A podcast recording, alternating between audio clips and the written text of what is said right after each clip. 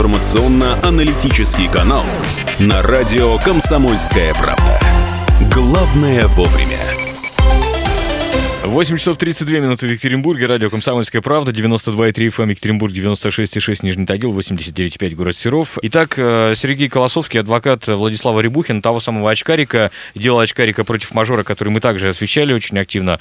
Э, вы вчера, э, ваша апелляция не устояла в областном суде, правильно я понимаю? Вернее, нет. Или как? За точность а, формулировок. Приговор Кировского суда обжаловали все. Так. Прокуратура просила усилить наказание, применить лишение свободы. Угу. Мы просили отменить приговор, оправдать Рябухина. На ваш взгляд, что, не, что пошло не так, что не сработало? Ну, на мой взгляд, э, суд э, поступил в стандартной, к сожалению, для российского правосудия логике. Ничего же не случилось. То есть никого не посадили. Наказание uh очень мягкое на фоне тяжкого вреда здоровью. Так. А в том, что Рябухин вообще не виноват, потому что действовал в рамках необходимой обороны, это уже выходит за стандартную логику суда, поэтому разбираться не стали. Что намереваетесь сделать в такой ситуации? Так, естественно, дальше? обжаловать. Естественно, обжаловать. Уже что это будет Верховный суд?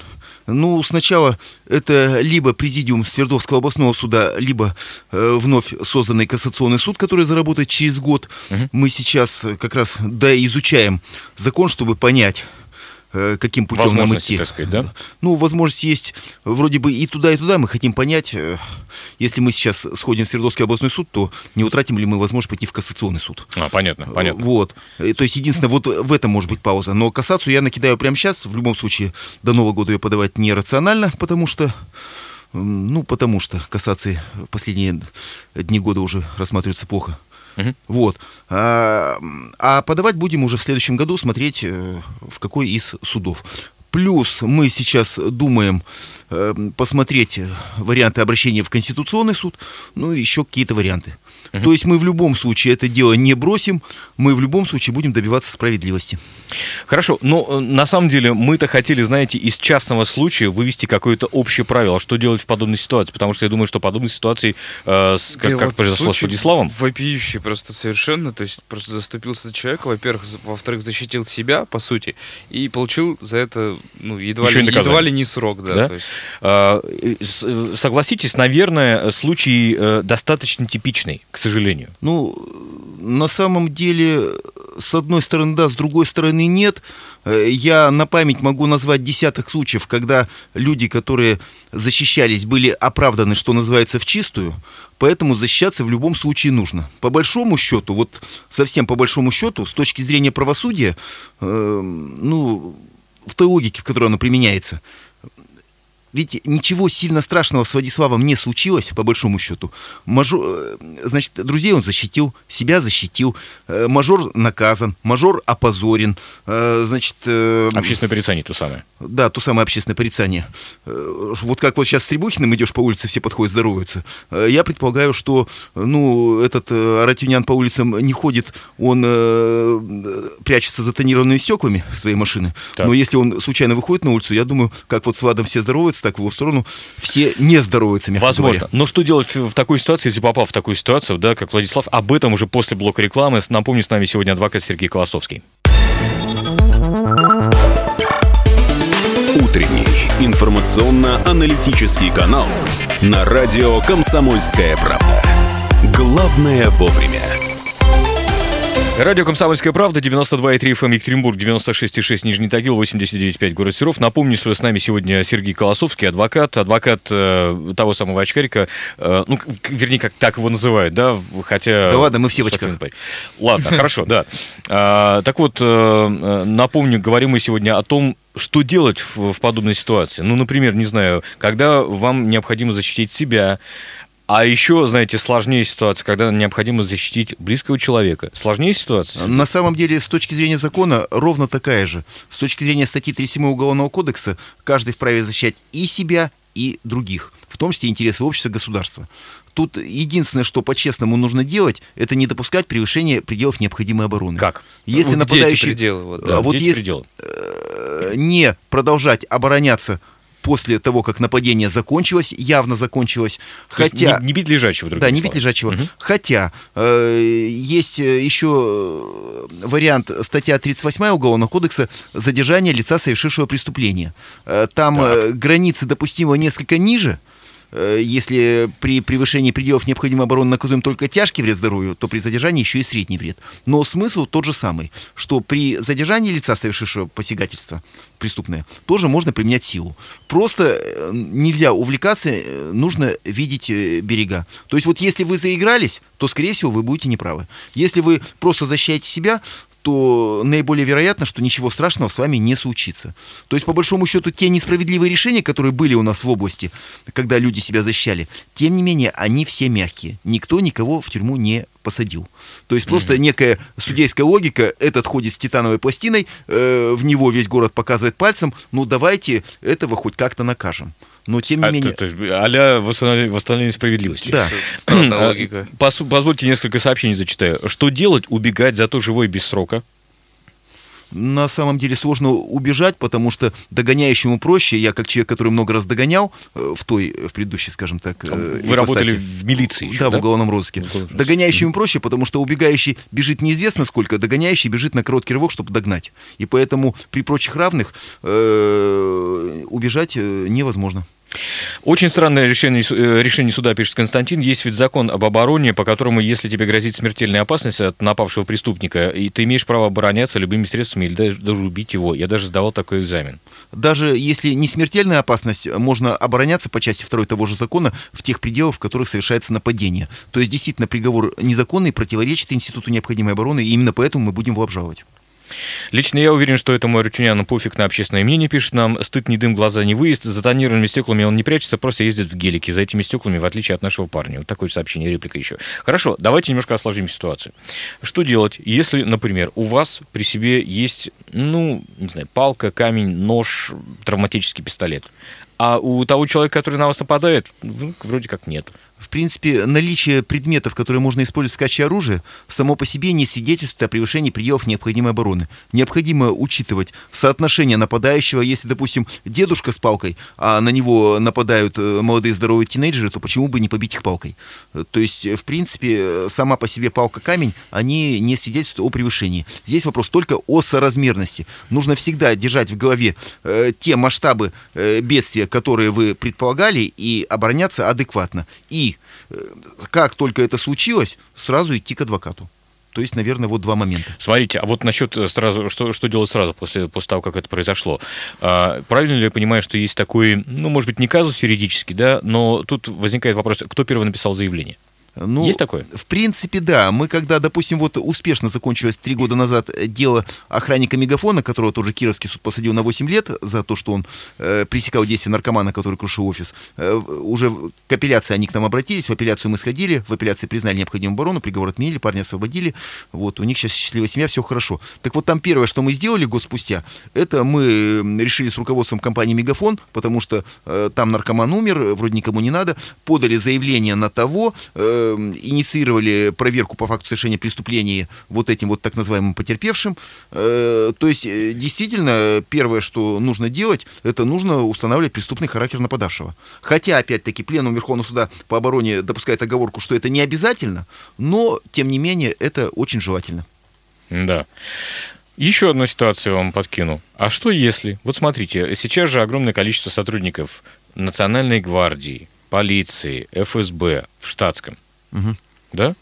Что если, вот вы видите такую ситуацию, вы вмешиваетесь, не знаю, там, например, или на вас э, кто-нибудь нападает, или вам кто-то кулаком двинул, а потом сотрудник оказывается сотрудником органов.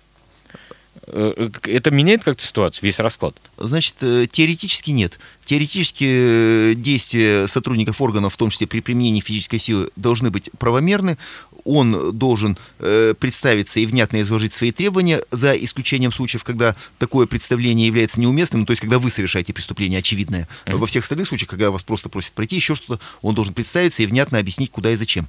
Э, если он этого не сделал, то он не вправе применять физическую силу. Это все в теории. На практике происходит по-всякому. Вот недавний случай с краснодарским адвокатом, когда э, Миша Беньяшем, э, когда его набросили и задержали, а потом нарисовали э, рапорта, что он кого-то за палец укусил. Угу. То есть на практике ситуации многообразны, и только видео-аудиофиксация вам в помощь. Чем больше свидетелей вы сможете эм, зафиксировать на месте, может быть, кто-то записал на видео, сразу пробежаться, снять камеры видеонаблюдения, ну, если вы правы. Угу. Вот, допустим, я вот видеорегистратор в машине не вожу, ну, зная себя. Почему? Э, что такое за, за такая отметочка «знаю себя»? Это что такое? Ну, Мне знаете, правда интересно. Знаете, mm всякое бывает. Э, я лучше потом найду камеры наружного наблюдения, скажем так. Интересно. Ну, да. У меня, кстати, тоже есть ситуация, вот еще одна. Буквально недавно я сейчас в торговом центре, вот в одном из тоже подрабатываю там. И такая ситуация. У нас э, есть там два человека, охранником? которые... Нет, не охранником, нет. Э, э, Представитель есть... малого бизнеса, между Да, то есть у меня там, у меня там торговая точка. Вот. И я очень беспокоюсь по поводу такой ситуации. Там два человека постоянно ходят, они такого маргинального вида достаточно. Эти два человека буквально на днях ограбили точку. Ну, не ограбили, а воровали. То есть никому там не, не угрожали, они просто ночью туда пробрались, охрана совершенно бездействовала, то есть всем просто наплевать было. На втором этаже пробрались, украли там, ну, кучу шоколадок, там тысяч ну, 15, наверное. Mm-hmm. Для точки малого бизнеса это нормальная ну, сумма. Да. Mm-hmm. Вызвали полицию, вот, а, полиция их увезла, и через там пару-тройку часов они вернулись в этот торговый центр просто со штрафом. То есть это правомерно или все-таки там, как, как вообще быть? То есть никакие деньги они там, понятно, малому бизнесу не вернут, потому что они там маргиналы, у них этих денег и нет, и они шоколадки съели уже, скорее всего, которые они там понакрали. Э, это правомерно или как, как добиться того, чтобы их там не было, этих маргиналов, Значит, я не знаю? Э, к стыду своему, я, конечно, адвокат, но вот мелкими кражами я не занимался, наверное, э, ну, наверное, никогда. Вот, поэтому, ну, по-моему, там э, предел административной ответственности 2500, свыше, свыше 2500 наступает уголовная ответственность. Могу ошибаться, потому что, еще раз говорю, я этой мелочью не ага, занимаюсь. Ага. В любом случае, здесь они у вас явно украли на преступление.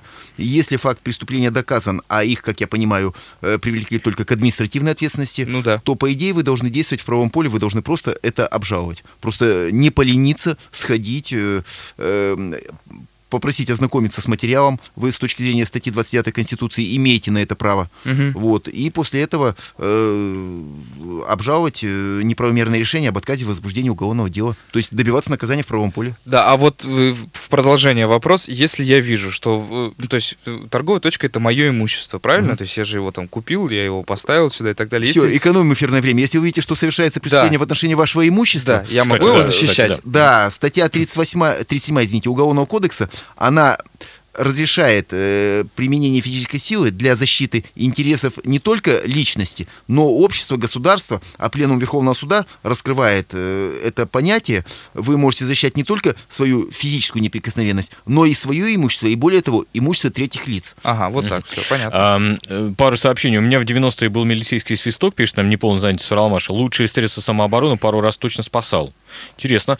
А, дальше. А, постановление Пленума Верховного Суда Российской Федерации не является обязательными к применению судами. У нас ведь не прецедентное право, мы ведь не, не в Англии. Постановление Пленума Верховного Суда Российской Федерации является обязательным э, для применения судами, поскольку в соответствии с э, законодательством о судебной системе Пленум Верховного Суда обобщает законодательство и дает руководящие, подчеркиваю, разъяснения, э, которые обязательны к исполнению судами. У меня этот вопрос, кстати, был на экзамене по уголовному процессу, и я, честно говоря, с трудом понял, что отвечать, потому что, ну да, пленум обязателен, руководящее разъяснение, что тут еще говорить, а нужно было говорить полчаса.